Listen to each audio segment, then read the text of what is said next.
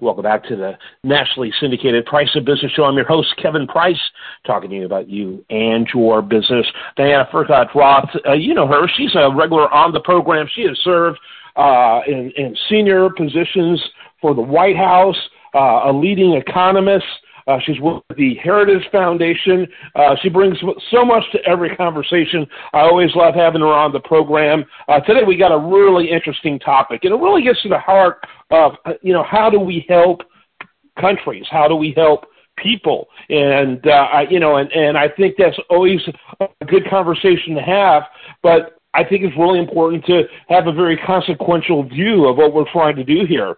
And uh, recently, uh, Diana wrote an interesting article over at Forbes, uh, where she's also a contributor there on de- developing countries need modern energy, not climate reparations. Man, I, I, I love, I just love the uh, the gist of that title alone says so much.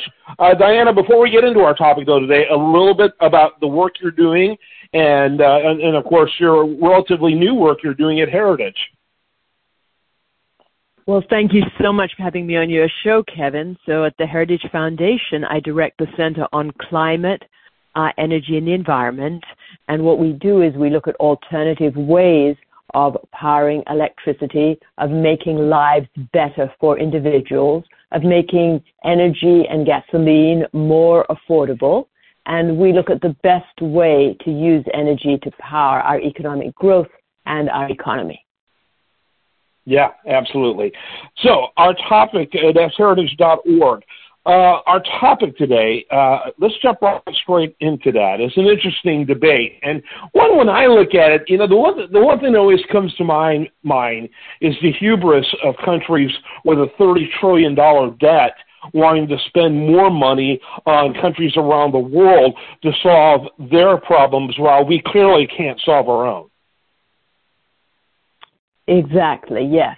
And at the Conference of the Parties meeting in Egypt last month, uh, country, the Western countries decided to get together and pay climate reparations to developing countries.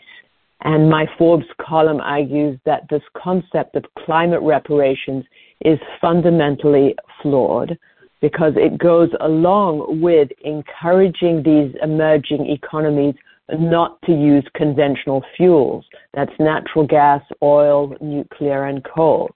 But the West should not prevent these countries from using modern sources of energy because they need them to attain the benefits of industrialization and economic growth, just as we have these benefits here in the United States.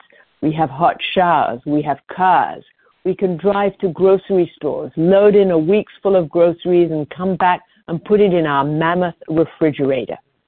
People in developing economies also want to be able to do the same, and they cannot get to that level with wind and solar alone.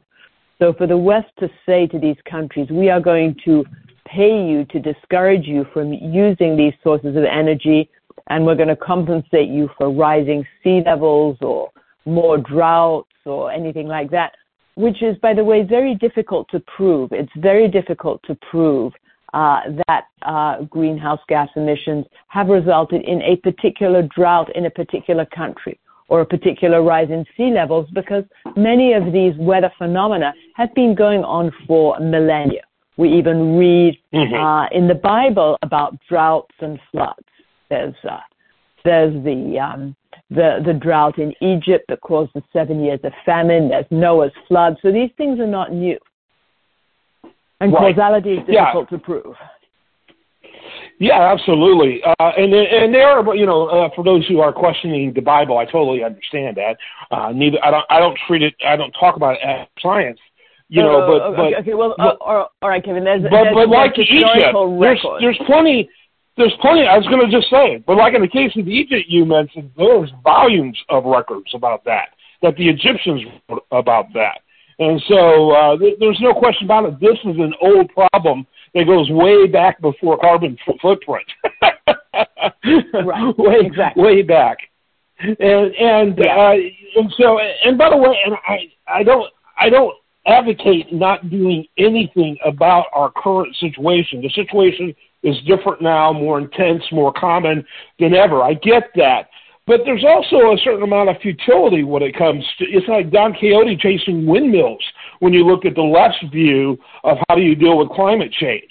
Uh, because the, the big elephant in the room, if you will, China, uh, they're not doing they're not they're not even getting close to dealing with this issue. And as long as China continues to do what it does, uh, you know, we're going to have to go into the Stone Age to compensate for their abuse of uh, the environment. That's absolutely true. And we need to be encouraging encouraging them to develop fracking and the natural gas uh, power plants that we have had here in the United States that we have that have reduced our emissions so much, Kevin, uh, over the past 20 years.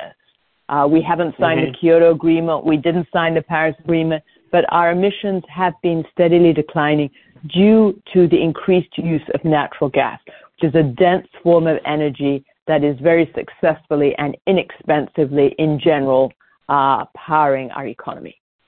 Along with, of yeah, no course, uh, oil and coal. Coal is still very important to our economy. Right, and you know, I, I totally get the transition. I certainly personally uh, believe in the impact, uh, but there's got to be sensible ways of doing it. I would love to see more debate on uh, tactical approaches to to deal with these uh, some of these storm and other uh, drought issues, uh, rather than strategic ones, pretending like we know what the strategy is. It's almost farcical. Exactly. Yes and human flourishing uh, has always needed energy and modern energy. One of the big advantages of being in the United States is the availability of cheap energy. And in many parts of the developing world, they do not have running water. Uh, they do not have access to reliable and resilient energy. And wind and solar are not going to get it to them because the wind doesn't blow all the time. Uh, the sun doesn't shine all the time and you need to use electricity at times when the wind is not blowing and the sun is not shining, and we do not have the storage capacity for the wind and solar. So we cannot store it properly for times when this energy is not being generated. That's the fundamental problem we have. Yeah, and although they've made progress in that front, the gap between where we are and what we need is enormous. Uh, you know, and I, I'm, I'm, I'm sure we're years away before we can properly store that. And, uh, you know, uh, in, in, in spite of our best advances. And so, yeah, we need a multi-tier approach. And so, uh, talk a little bit about, uh, you know, the fact is, and we, and we were talking about this during the break. It, it, I don't question the intentions of those who want to help others. And I think there's a lot of that going on even in the uh, in this discussion that we've been having about what progressives have been trying to do. But the question is, is, is it even in the best interest of the recipients? Is it going to be done without fraud and corruption? Well, when I think about a lot of the countries that are involved, I have doubts about that. Will it fundamentally help the people on the ground, the a- average person in these countries?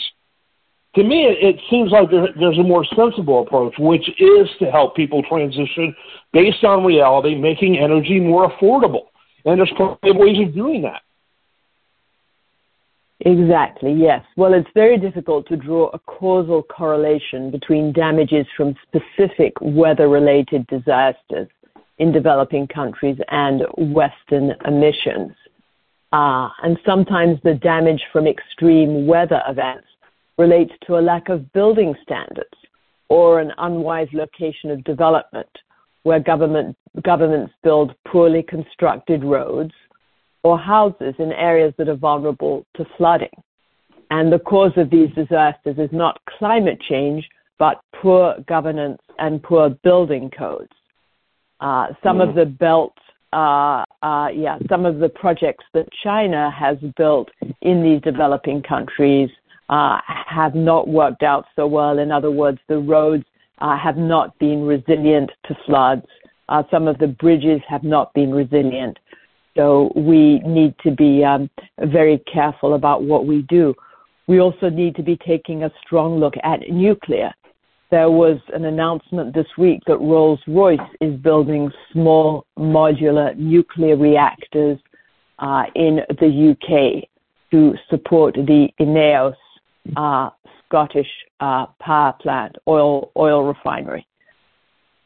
So we need to be yeah. looking at the uses of these uh, small modular nuclear reactors, also major nuclear power plants. We should consider um, building more of them, even though they take time. Uh, we have a very short-sighted view here in the West, and many people have been saying for years, well, we don't want to invest in nuclear power because it's going to take so long. Well, they said that 10 years ago. If they had just invested, we would have that power right now.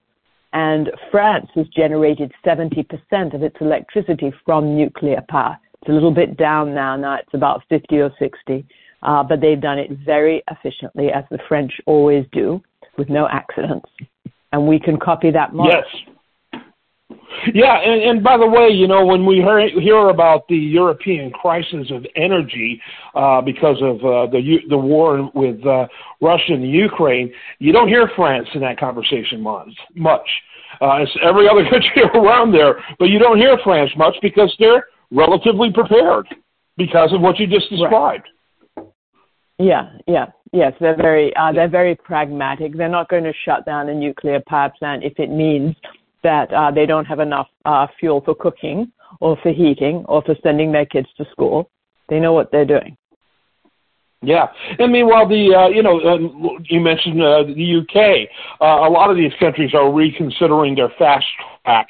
Uh, uh, you know, from nuclear to going. Well, we don't have, really have anywhere else to go unless we want to be economic hostages of Russia, which is really for many of them that's their only choice. So uh, there has to be a better way. Diane, I always love having you on the program. I'm going to let you have an opportunity to uh, wrap up with your final thoughts. And uh, also, go ahead and give your website, not only the Heritage one if you wish, for people to uh, get more information about all the work you do. Yes, my website is dianafr.com. That's www.dianafr.com. And I write regularly for Forbes.com on transportation, energy, and technology issues. And it's such an honor to be on the program with you today, Kevin. Thank you so much for having me on. Yeah, I love having you on. We we have you on once a month. Sometimes I try to wiggle in an extra time with you because uh, you bring so much to every program. Uh, but you're a great uh, a great asset to our conversations too, Diana. Furchtgott. Well, always love having you on, and I hope you have a great rest of your day. Thank you. You and the listeners too. I'm Kevin Price. This is The Price of Business. Stay tuned for more.